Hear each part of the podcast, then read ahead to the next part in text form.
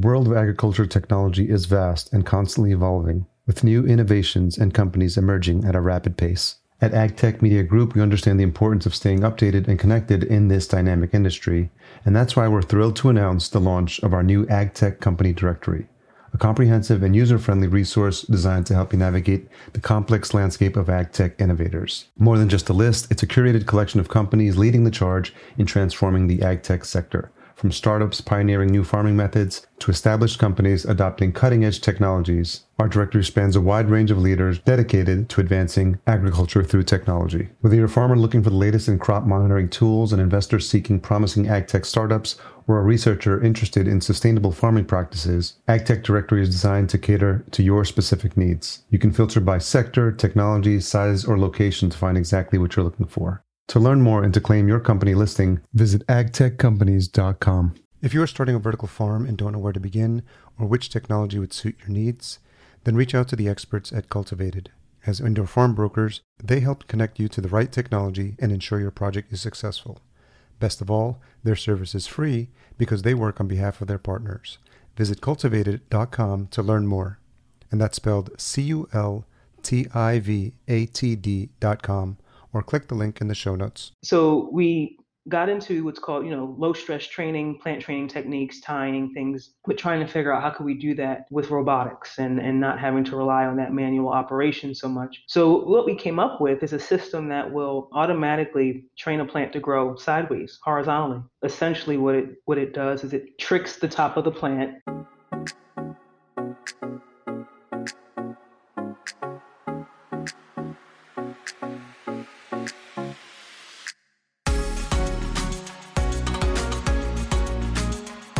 Welcome to the Vertical Farming Podcast, weekly conversations with fascinating CEOs, founders, and ag tech visionaries. Join us every week as we dive deep into the world of vertical farming with your host, Harry Duran.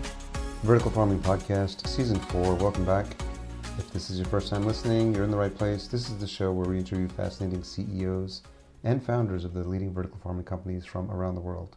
I'm your host, Harry Duran. In case you missed it, last week we had a great conversation with Samantha Johnson. Make sure you check that out, episode 43. This episode, I speak to Aja Atwood. She's the co founder and CEO of Trella Technologies.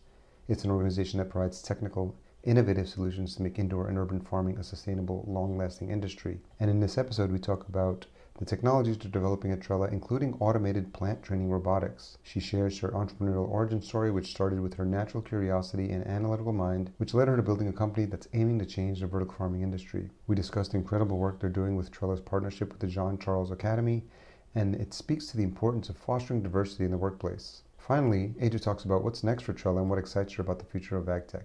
This episode is brought to you by Freight Farms. Freight Farms manufactures and sells the leading vertical hydroponic container farm, the Greenery S. Built inside a 40 foot shipping container, the Greenery S uses innovative climate control technology paired with an IoT app called FarmHand to enable anyone to grow fresh food anywhere in the world. Visit freightfarms.com forward slash vertical farming podcast to learn more. This episode is brought to you by the Global Vertical Farming Show taking place December 1st and December 2nd online.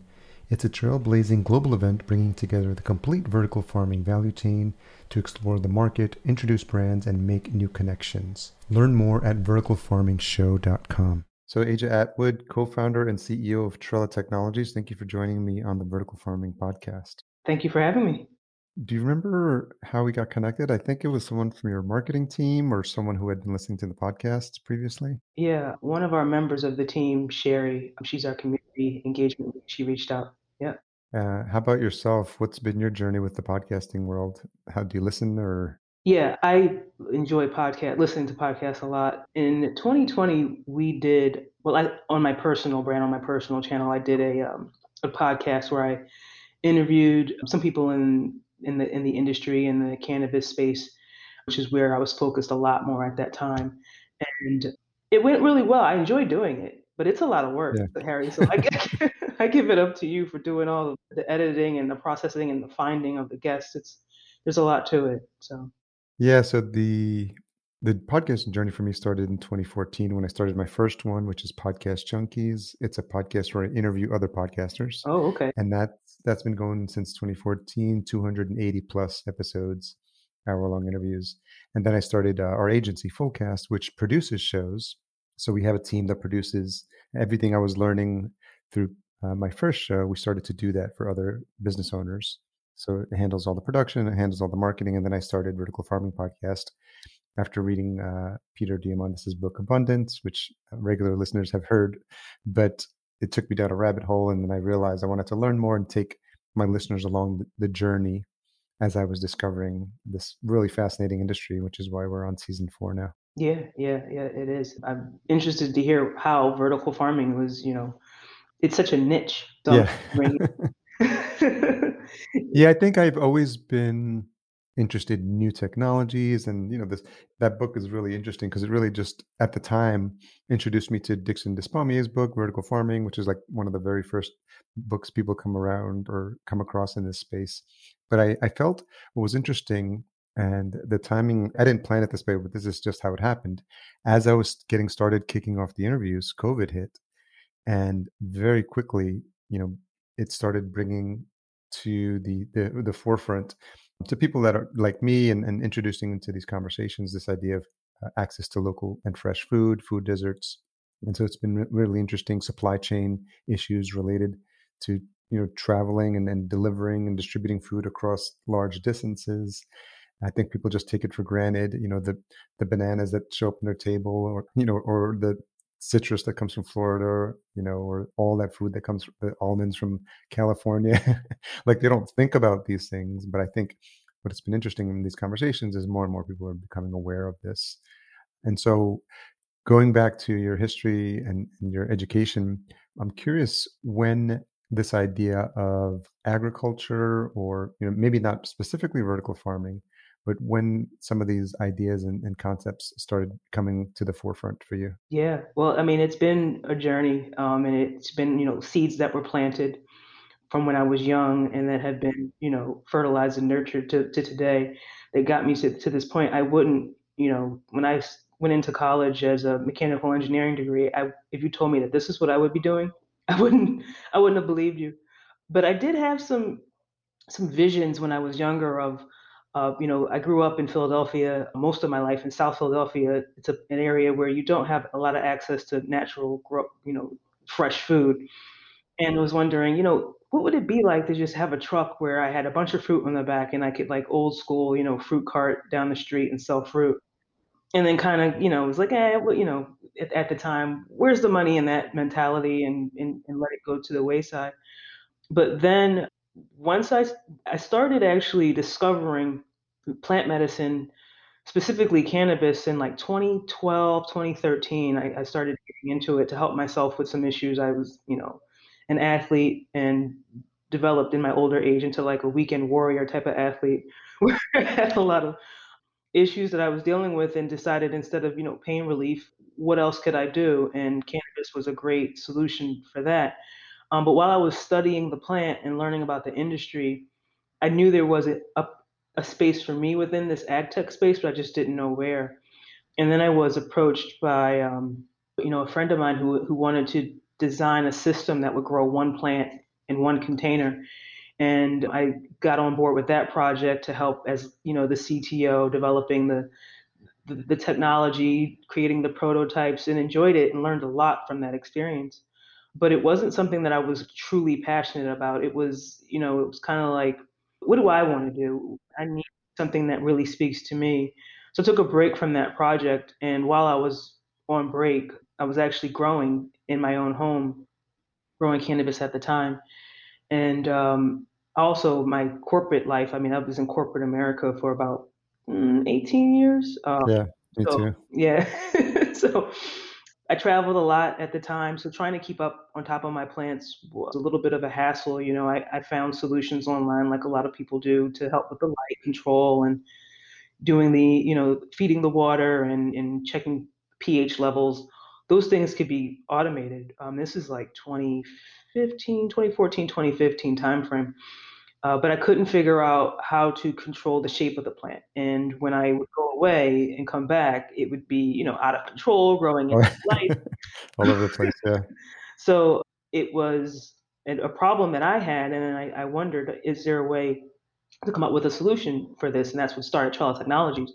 But before we went, you know, full fledged into Trella Technologies, I thankfully ran into an angel investor who said, before you spend a lot of energy on this, make sure that there's an actual need. So I took a pause and did like a six week just deep dive into vertical farming.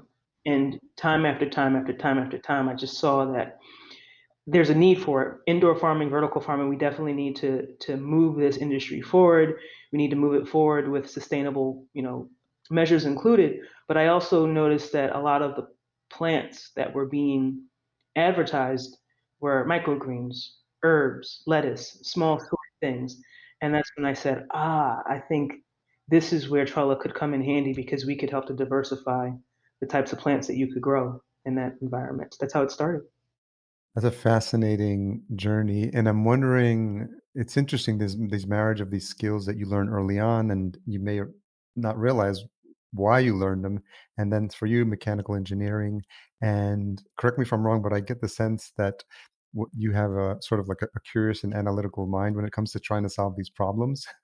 and I'm wondering, was that something that actually originally led you to pick mechanical engineering as something you wanted to study?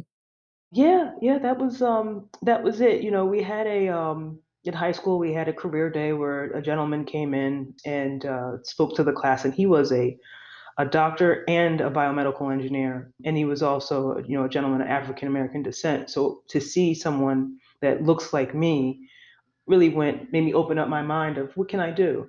And I said, if he can be a, both a doctor and a biomedical engineer, I can be an engineer. so, you know, looked at all the different you know types of engineering that you could become and settled on mechanical because it had the most diversity and, and variety like at the time it was one of the you know verticals that you could go into that offered a lot of different opportunity a lot of different industries.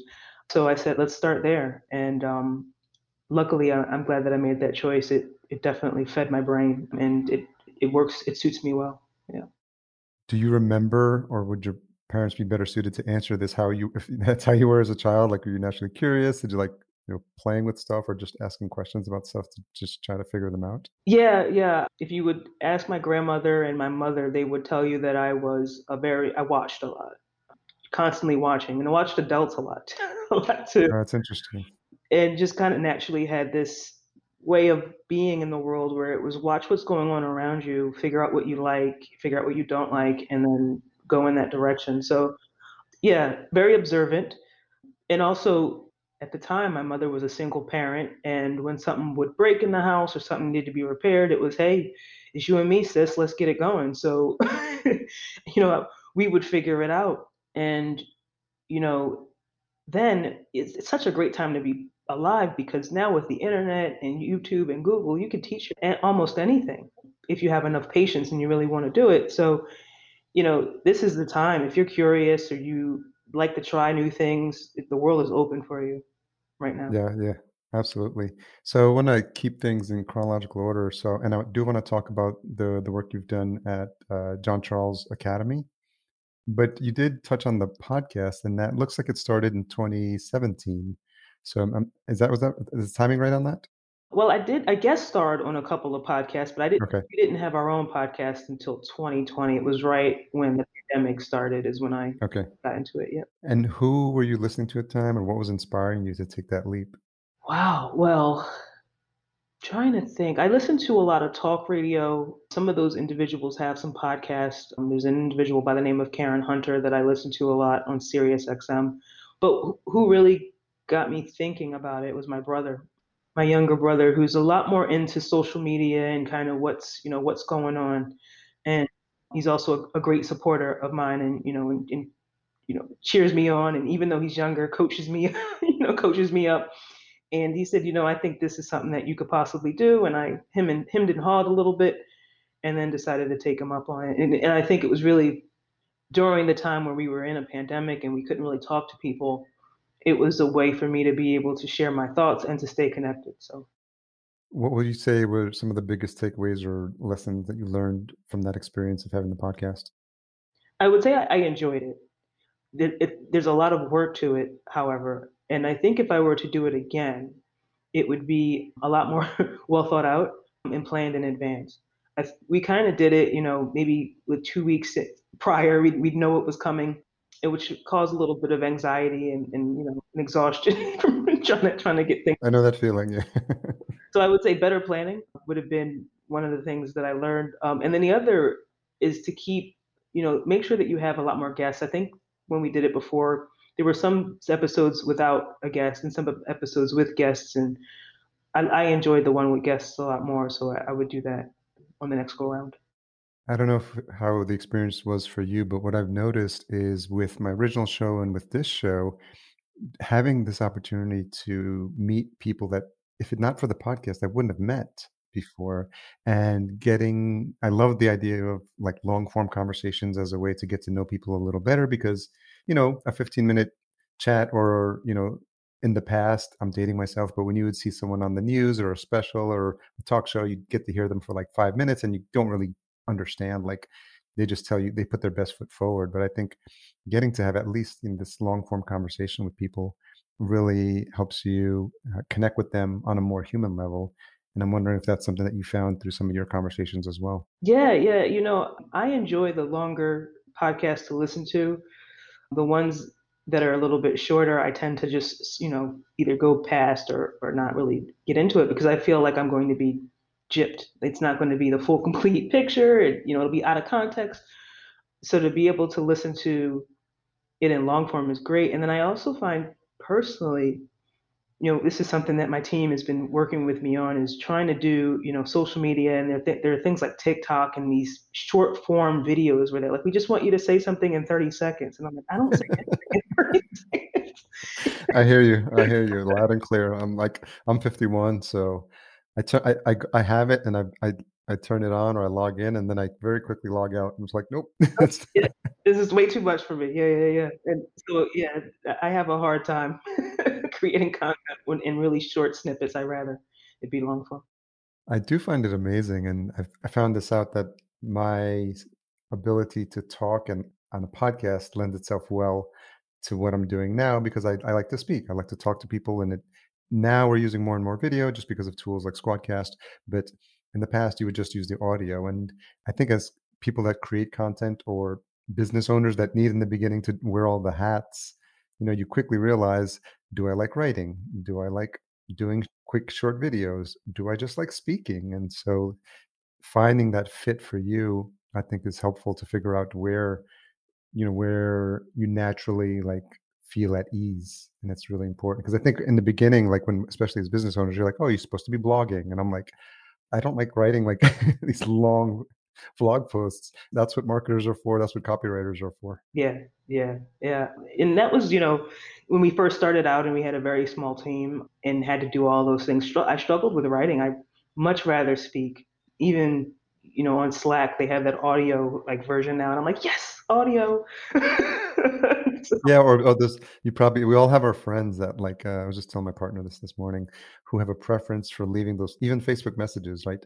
Some people like the quick even the SMS, that's another form of communication, right? Like kids are breaking up nowadays via text messages. yeah. No, I and you know my friends and family they know I'm short with my texts, and but if you want to pick up the phone and talk, that's when we can really get into it. So, yeah, yeah, I feel you. So, talk to me a little bit about John Charles Academy for folks that may not be familiar with it. Yeah, yeah. John Charles Academy, the new school, just started this year. Founded in 2019, but we had our first. We're in the crux of our first school year.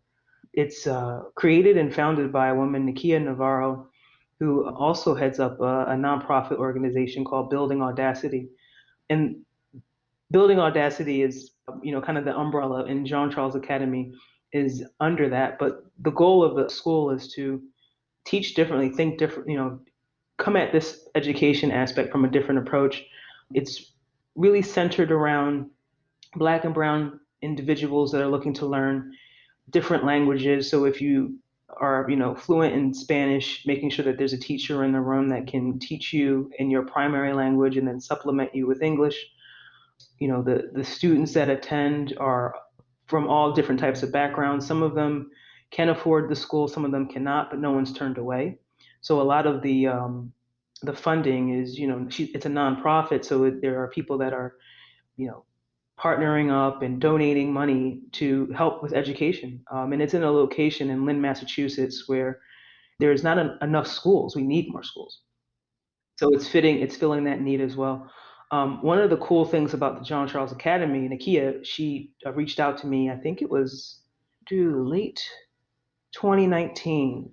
And I met her previously, but she saw that I was, you know, doing ag tech hydroponics and she wanted to create a hydroponics lab in the school. So we were able to identify and find some equipment, bring it into the school, get it set up. So we have about five and eventually six different stations, we call them, that are different types of, you know, grow towers or, or NFT racks, all different types of equipment. And we're, you know, we're testing with them and growing with them, but we're also teaching, and the students get a chance to interact with all that equipment.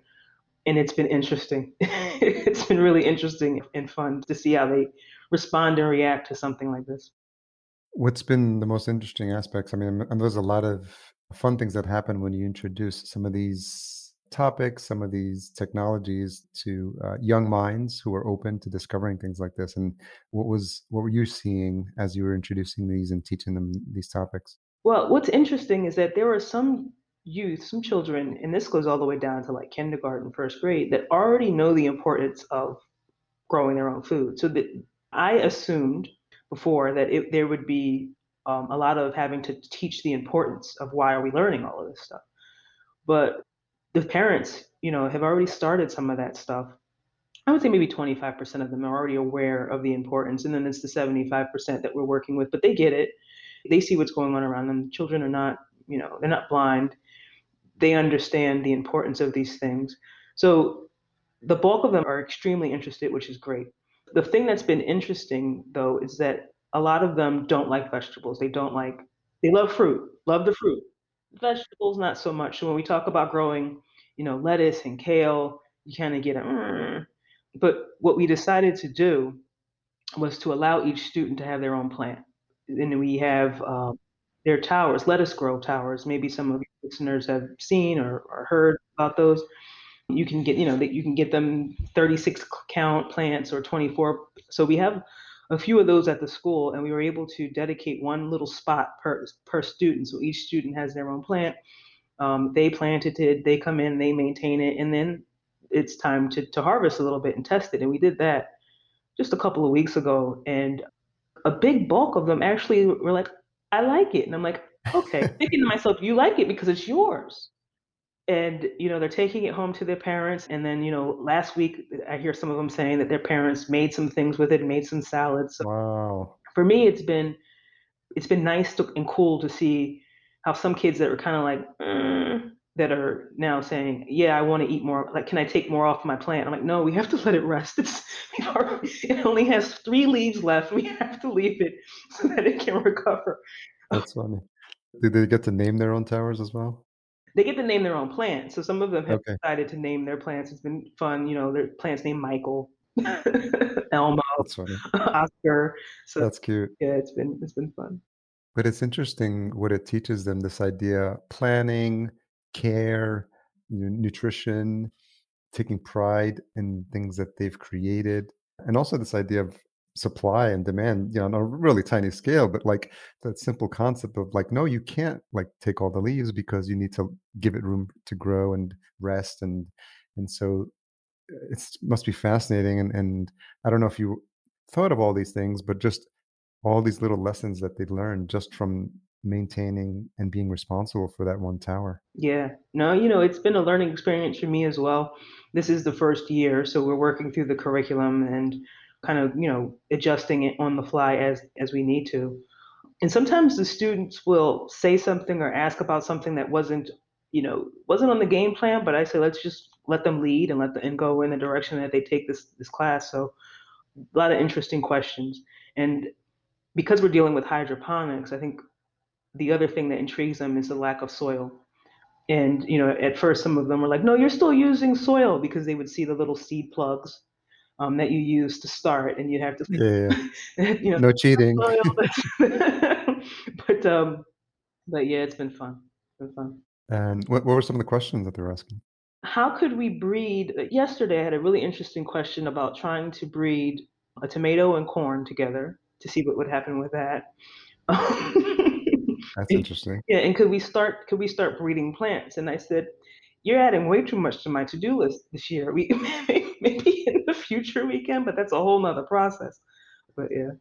What's fascinating because like young minds like that are still tapped into their like inner creativity and you know they're at that depending what age they are but sometimes you have to just almost encourage them and just like not limit their like there's no silly question because that's where some of the most amazing i'm sure ideas and inventions have happened in the past. Just letting like minds like that young minds like that run free sometimes is exciting to see what they come up with. Yeah yeah it has been it has been.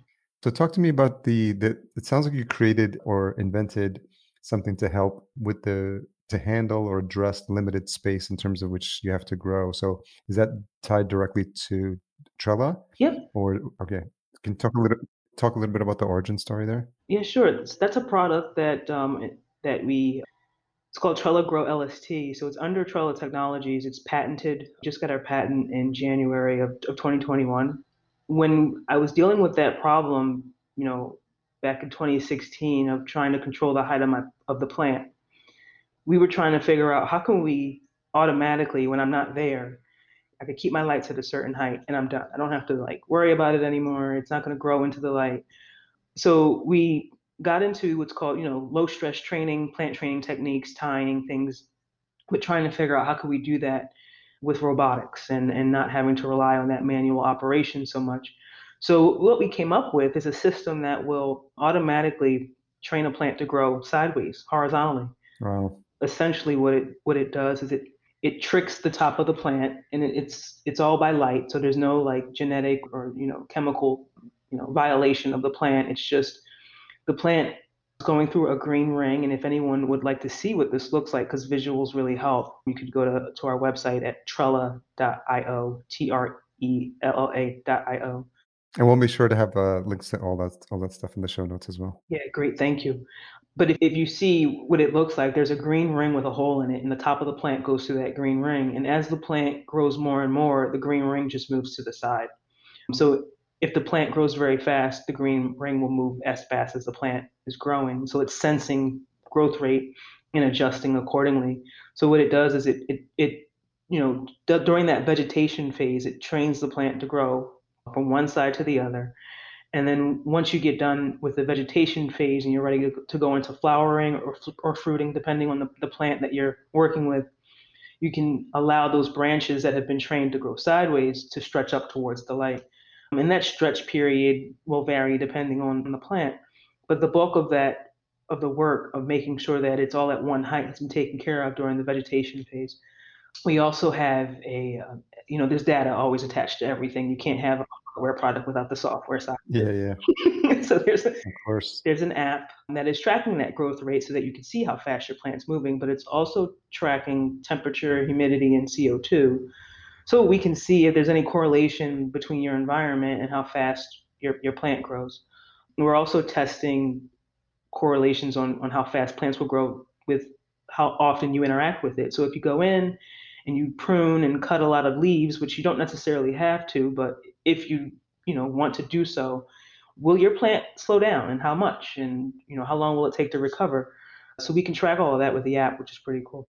Okay, the lots of questions here. the big one is how talk a little bit about your thought process or how I'm just curious kind of like how your mind works, but like what what starts to click or how do you think about a problem like this? And maybe some of your obviously experience in mechanical engineering and and who did you work with to sort of brainstorm this at a high level and then as, think about how you would actually put this into a viable working model? Yeah yeah well so when i thought of the idea i got together with a co-founder andres chamorro we, we call him dre. He's a mechanical engineer as well. We went to school together at northeastern university had a couple of classes together, worked on some other projects post college, and we work really well together, especially with brainstorming. So he and I got together after I came up with this thought or this problem and said, let's just jot down like a bunch of ideas. So we came up with like 12 different thing methods that we thought would do it, all really based on phototropism. With the understanding that the plant will go in the direction where it, it sees the most light. So whatever we develop, we just have to make sure that we're using that as the the basis. Sure. So we had a plethora of ideas, and then we narrowed that down to three um, that we thought were viable just by thinking it through, talking it through, and then with the three, we decided to build like a pseudo prototype that had elements of all three, so we could try to figure out which ones made more sense. And we did that with no automation, no robotics. It was just really training it by hand, but doing it a certain way to see whether the plant would, would respond properly. And it worked, but it had several issues that we still had to figure out. How much space do you need to give the plant so that it feel that it's healthy and it's not stressed and cramped? You have issues with mold that you have to consider when you're holding a plant in a certain configuration, making sure that you have enough airflow going through there. So we had to solve that problem. And over time, the device got bigger and bigger and bigger, but it, we wanted to keep it to a certain size constraint because we were visualizing putting it in containers, arms, or sitting it on shelves. So we wanted to make sure that it at least didn't get too large. And we, I think we did seven designs.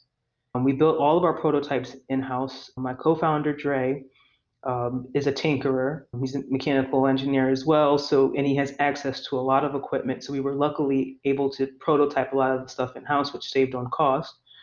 And then we brought some more people on, on board to help with taking the design from the prototype stage to, you know, MVP and, and then production. So it's been it's been a while. it's been a while, yeah. How many years total then would you say from you know thinking up and coming up with the, the idea to that working prototype and to what you have now? So we talked about the idea in november of 2016 and we had our first prototype by 2017 okay. Early 2017 i think we filed our provisional patent around that time as well then filed our formal patent in 2018 when we were in prototype number three and then finally got to our full full patent this year. But um, yeah, if you saw the first one, it, I think we've got there's some pictures on our Instagram. Like if you you know we in YouTube, if you go far enough back, you'll see where it started and you'll see where we are now, and, and it's a total difference. what was the the thought process around creating a company around this? Because obviously create having something that works is is one thing but then deciding like is this viable? Is there a market for this? And then all the the things that have to happen starting up and, and running a company and starting to build a team. So I'm, I'm curious if you could talk a little bit about that journey as well now. Yeah. I've always well not always let me let me get, be correct with that. Around the age of 30 i got the entrepreneur bug. I what book did i read no more Mondays or something like that. Like one of those, one of those books. Yeah. And uh, and a gentleman that I worked with uh, passed away suddenly in his sleep, and I he had been aiming for some like upper management position and had been passed over time and time and again, and then just suddenly passed away. And it was wow. kind of an eye opening, you know, thought process for me after reading No More Mondays and then watching what happened to this gentleman and I said, I got to figure out how to take my life's direction in my own hands and, and to think a little bit bigger. So at that point, I knew corporate, me working for a company was not going to be my end all, but it would be what I would have to do to get to get to that point. So I did a lot of side projects on the, you know, with with other companies. I had my own software uh, trading company. It was a little little thing that I put together, but it was a, a way for me to figure out what does it take to at least have a business.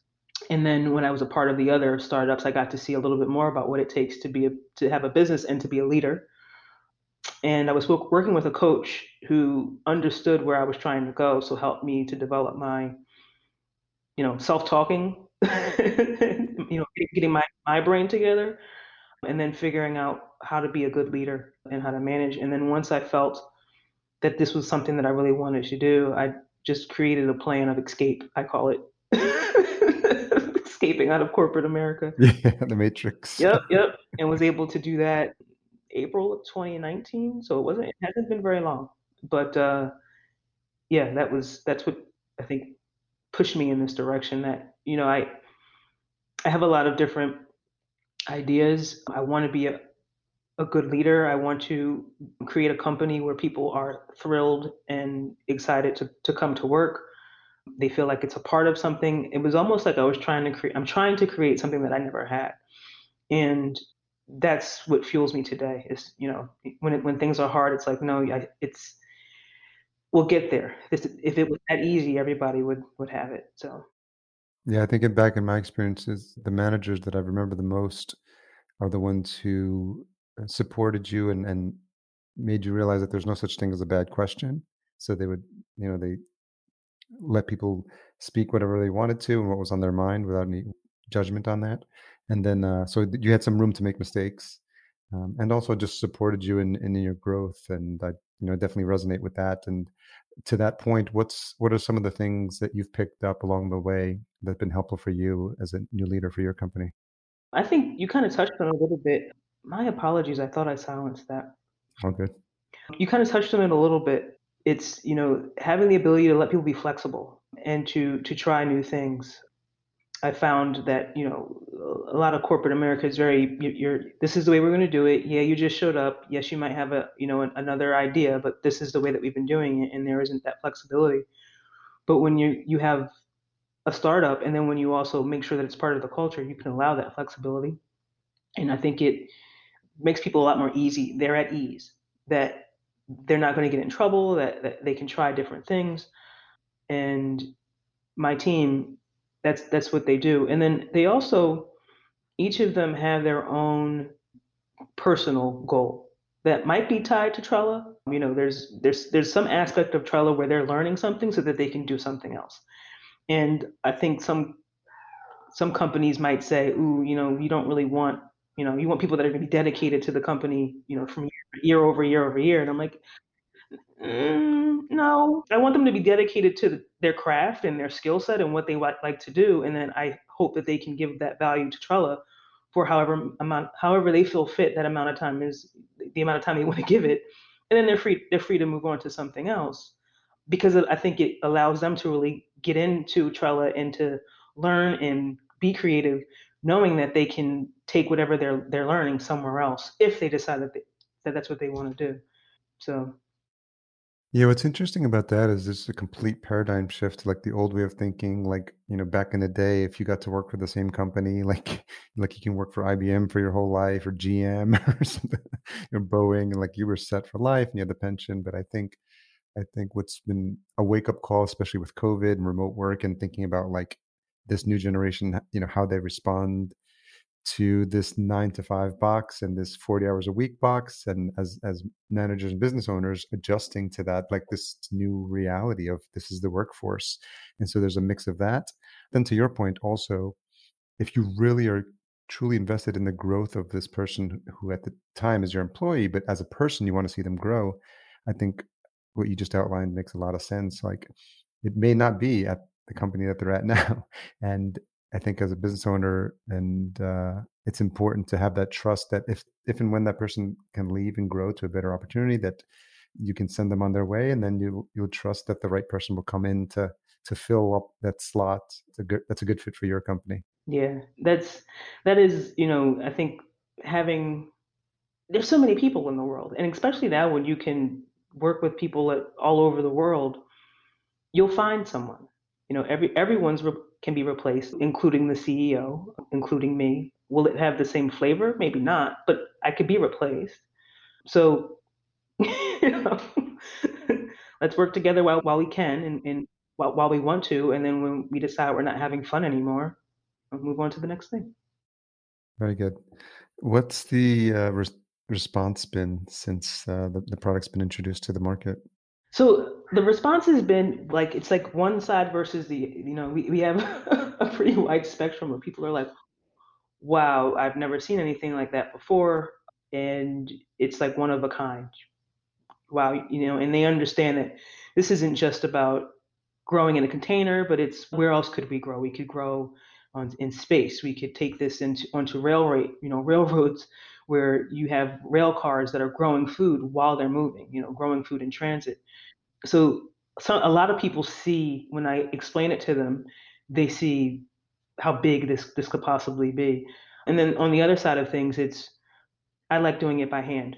Okay, like we're not for everybody, and it's not you know priced for everybody. It's it's priced for people who are doing this at scale to some degree, and also are working with certain types of plants that have that re- you know revenue generation that makes it worthwhile. Yeah.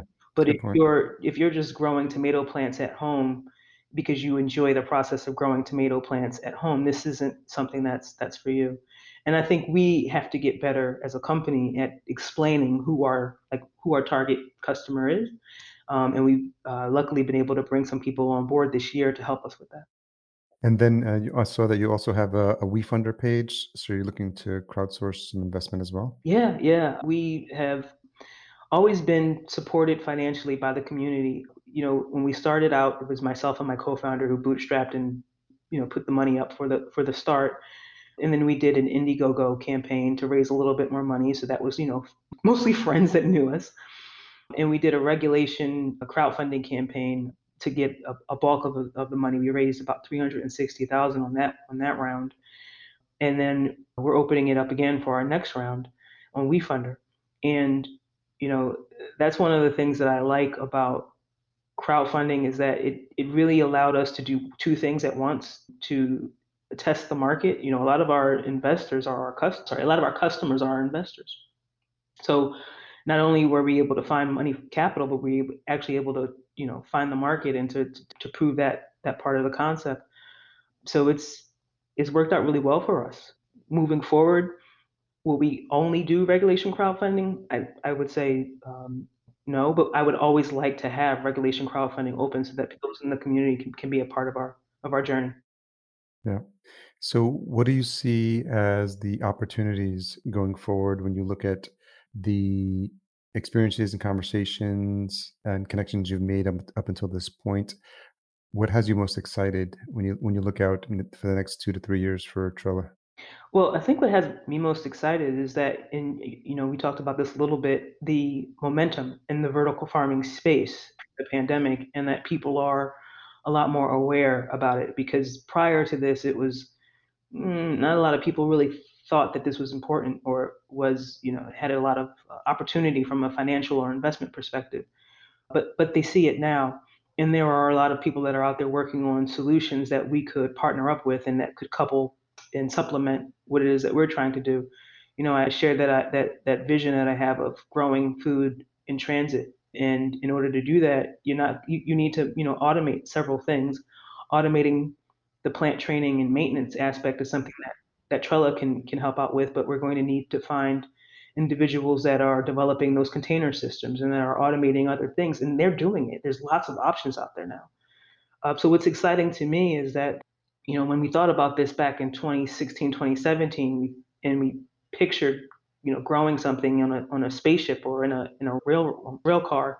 We were like, wow, that's going to be that's a huge system, like the whole thing, picturing the whole thing. It's a lot. Sure, sure. And you know, part of me said, there's other people working on this. We will just have to find them. And sure enough, there are a plethora of other people that are working on the solution. So what's been great is we are now starting to find those individuals and see some, and see synergy from nonprofit organizations, uh, educational institutions, you know, universities, and even you know just communities as a whole. You know, we have a Native American tribe that's interested in in using our technology for what they're doing in, in Montana. So it's um it's going to be crazy to see where this goes in the next two to three years. Can you highlight one, two of the partnerships or companies or other groups that you've had some, some success working with?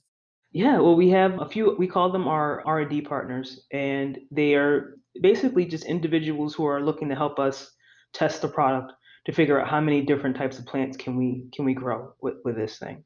So right now we're developing partnerships with the University of DC. They have an urban ag department there. And we were able to go out and, and meet with them, talk about what we're trying to do. They they love the idea and putting some units together for them for early 2022. I also talked about the the tribe, it's the Chippewa tribe, Turtle Mountain Band, and had a chance, you know, they're doing something in Montana, but when we first started talking, it was North Dakota. So I had a chance to go out there and, and to speak with them and find out what they're trying to do. And you know, they're excited to get their hands on our units. We've had testing done with some hemp farmers uh, local to Massachusetts. One one farm called Terrapin Farm, who's owned by we call her. She's an activist. She's like one of the you know the, a big activist in the cannabis and hemp space here in Massachusetts, and you know she's been really great. You know these R and D partners like like Linda, they give feedback on not just the product but also on the potential of like what you you know what you can do with this type of stuff. So they they're willing to you know share their network and all types of stuff. So it's been really great to work with these R&D partners. And as I say to, to everybody, you know, this is this is something new. It's never been done before. It's ready for the market, but it can be so much more. And we want to work with with people who want to test it, try it out, give us some feedback so that we can tweak it and make it make it even better. That's very exciting. Have you, given the timing of, of when you started working on Trella, uh, did you did you make it to any of the conferences, or were you able to connect any of the other players in the space? Sorry, can you repeat that one more time? Uh, just given the timing of when Trella started, and obviously the pandemic timing through a lot of things in disarray, but were you able to attend any of the ag tech conferences or vertical farming conferences? I haven't been to any of the conferences since the pandemic started. I will be going to one in December. It's actually a cannabis conference in Chicago, uh, NECANN. It's called N E C A N, it's the Northeast Cannabis. I don't want to mess up the mess up saying the yeah. right way, but um, we can look it up. Yeah, and prior to that, like 2018, 2019, we hit it hard on the streets. We went to okay a lot of events. We did some some some trade shows, mostly in the New England area, and then when it was time to you know go that next step, that's when the pandemic hit, and it actually caused us to have to change our manufacturing approach. So we spent a bulk of 2020 and some of 2021 adjusting how we were going to manufacture these things. So that took precedence. And now that things are getting, you know, oh, things are opening up again. I won't say back to normal. Things are opening up again. It's time to get back out there. Yeah. I'm curious. I've been I've mentioned it a couple times on this show, but I'm I'm cognizant of the fact that there's very few people of color in the vertical farming industry. I'm Latino, uh, and so I'm, I'm, conscious, and I've been even just women CEOs and founders and and founders that are of color, black and brown, like folks in the space. And I'm, is that something that was obvious to you when you were entering it, or is it is, has it just become noticeable for you? I'm just curious what your thoughts are on that as you've been working in the industry.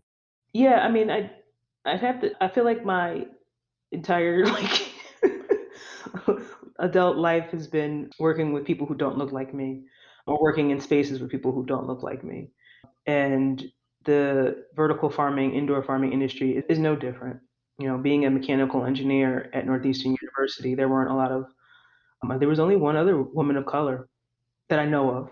So I'll be clear on that. That uh, that was in my classes in my senior year. But um, it's always been kind of, you know, where are we in this space? And what I will say though is I am seeing now more involvement from and more I won't say involvement because I, I, believe people were always involved, they just weren't being highlighted and, and shown or didn't have a platform to showcase their work. Um, and now that we have all these platforms to do so, you I can find now a lot of other examples of people doing great work in the farming space in general. That's you know, if I need to find someone that looks like me, I can find them. But in the beginning, it was, you know, pretty pretty rough.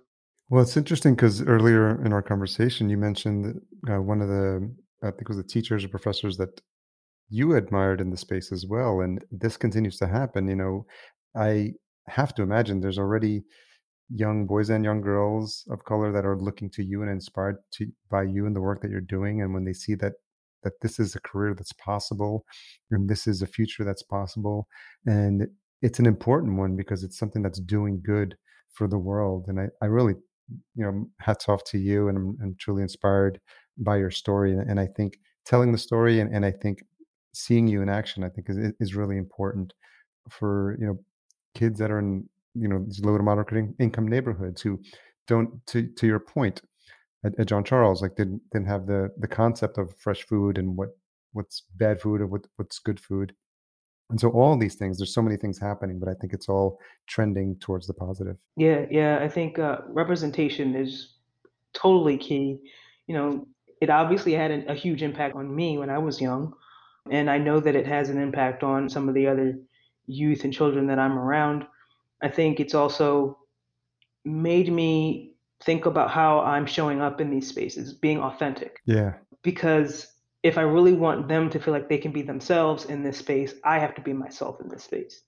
So, you know, if you looked at my corporate, you know, outfit back in the day, you know, five years ago, you know, had the suit on, you know, then and all that, and you know, but now I'm like, this is this is something that I'm creating, and I want to show how you can do this authentically. And maybe I'm not for everyone. It's all good, but for the people that I'm for, I want them to see me um, and to to really feel, you know, that they know what they're dealing with and who they're who they're working with. And then we can make sure that we're in proper alignment versus representing myself differently. So yeah it's a lot more comfortable. There it's a little bit you know strange from time to time but but at the i would say overall it, i love it. I love it. I would not go back at all. And not, not at all yeah super exciting and inspiring. What's a tough question you've had to ask yourself recently? Wow there's been a lot. There's been a lot. I think when you when you're at a point where you're trying to, you know, we we've had supply chain issues like some of the other you know people that might be listening to this podcast that have been dealing with in with electronics we have some some components that you cannot cannot find for a long amount of time so we had to make some tweaks and that caused you know some backups and when you you're hitting the wall with things like this you're like is this not the right is this the right time did I did we make the right decision in manufacturing it ourselves should I hit the pause and figure out, you know, a, is it now the time to pivot? I think those those are the hard questions. Is when you hit a hurdle or a wall of some sort, am I supposed to persevere through this, or should I pivot? And I think in those times, it's really great to have people around you who know what your mission is and, and can remind you, and you can bounce these things off of them and go, what what are you seeing? Because I trust you, so I want to know what you see. And they can say, eh, or no, hey, remember when you said XYZ? Stay the course, stay the course. So that's good. So yeah, it's those types of individuals are key in your life too to help you with those hard questions. those hard questions. Yeah, it's and it's interesting. Sometimes just a little bit of encouragement is all you need to hear in that moment to realize that you are on the right path. Because we all, as entrepreneurs, you know, we go through our imposter syndrome moments and our self doubt, and especially when we have people that are counting on us. I think you know trusting the advice of people who have been there who have your best interest at heart it's really important to have a circle like that. Yeah yeah it is. And if my circle then thank you very much. Of course. So AJ, thank you so much for taking the time to join me on the show. That the hour goes by pretty quickly when when you're just riffing a bit, and I'm really inspired by your story. I'm just grateful for the way these paths line up sometimes and you know again if not for the podcast we would not have met and i just feel honored at the uh, opportunity to tell your story so i want to thank you for sharing it. Yeah harry and thank you very much for setting aside some space for me to share the story with your audience you know it's incredibly valuable to be able to talk to so many people through you and, and if you would have said no then this wouldn't have happened. So yeah I mean, no i mean it's just exciting to get to I'm like I said in the beginning, I'm learning along the way. I'm so I have the sort of enthusiasm of a child sometimes when I hear about this stuff. I'm like, oh, this is really cool because it's exciting what you're doing, and I I want that to be carried through to the listeners as well. So I do appreciate it. Where's the best place for folks to learn more about Trella and to connect with you? So you can go to our website Trella.io, and if you want to learn more about me, um, I also have a website ajaatwood.com. Okay. And uh, if you want to learn more about the product Trella, go to the website, but you can also check out YouTube, Instagram. Those are our, our heavy hitters. It's right there. So okay. at Trella Tech. And we'll make sure all of those are listed in the show notes as well. Excellent. Thank you. Okay. Thanks again, AJ. All right. Have a good one, Harry.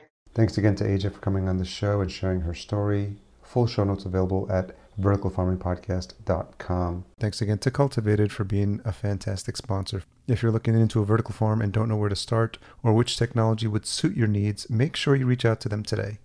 The best part about it is that their service is free, and it's because they work on behalf of their partners. So head on over to cultivatd.com, just leave off the last E. That's C U L T I V A T D.com. Another reminder if you're enjoying the show, please leave us a rating and a review at ratethispodcast.com forward slash VFP. We'll be sure to read those out on future episodes. Until we meet again, here's to your health. Thanks for listening. To read the full show notes for this episode, which includes any links mentioned in the episode, as well as a full show transcription, visit verticalfarmingpodcast.com. There, you can sign up for our email list to be notified when new episodes are published.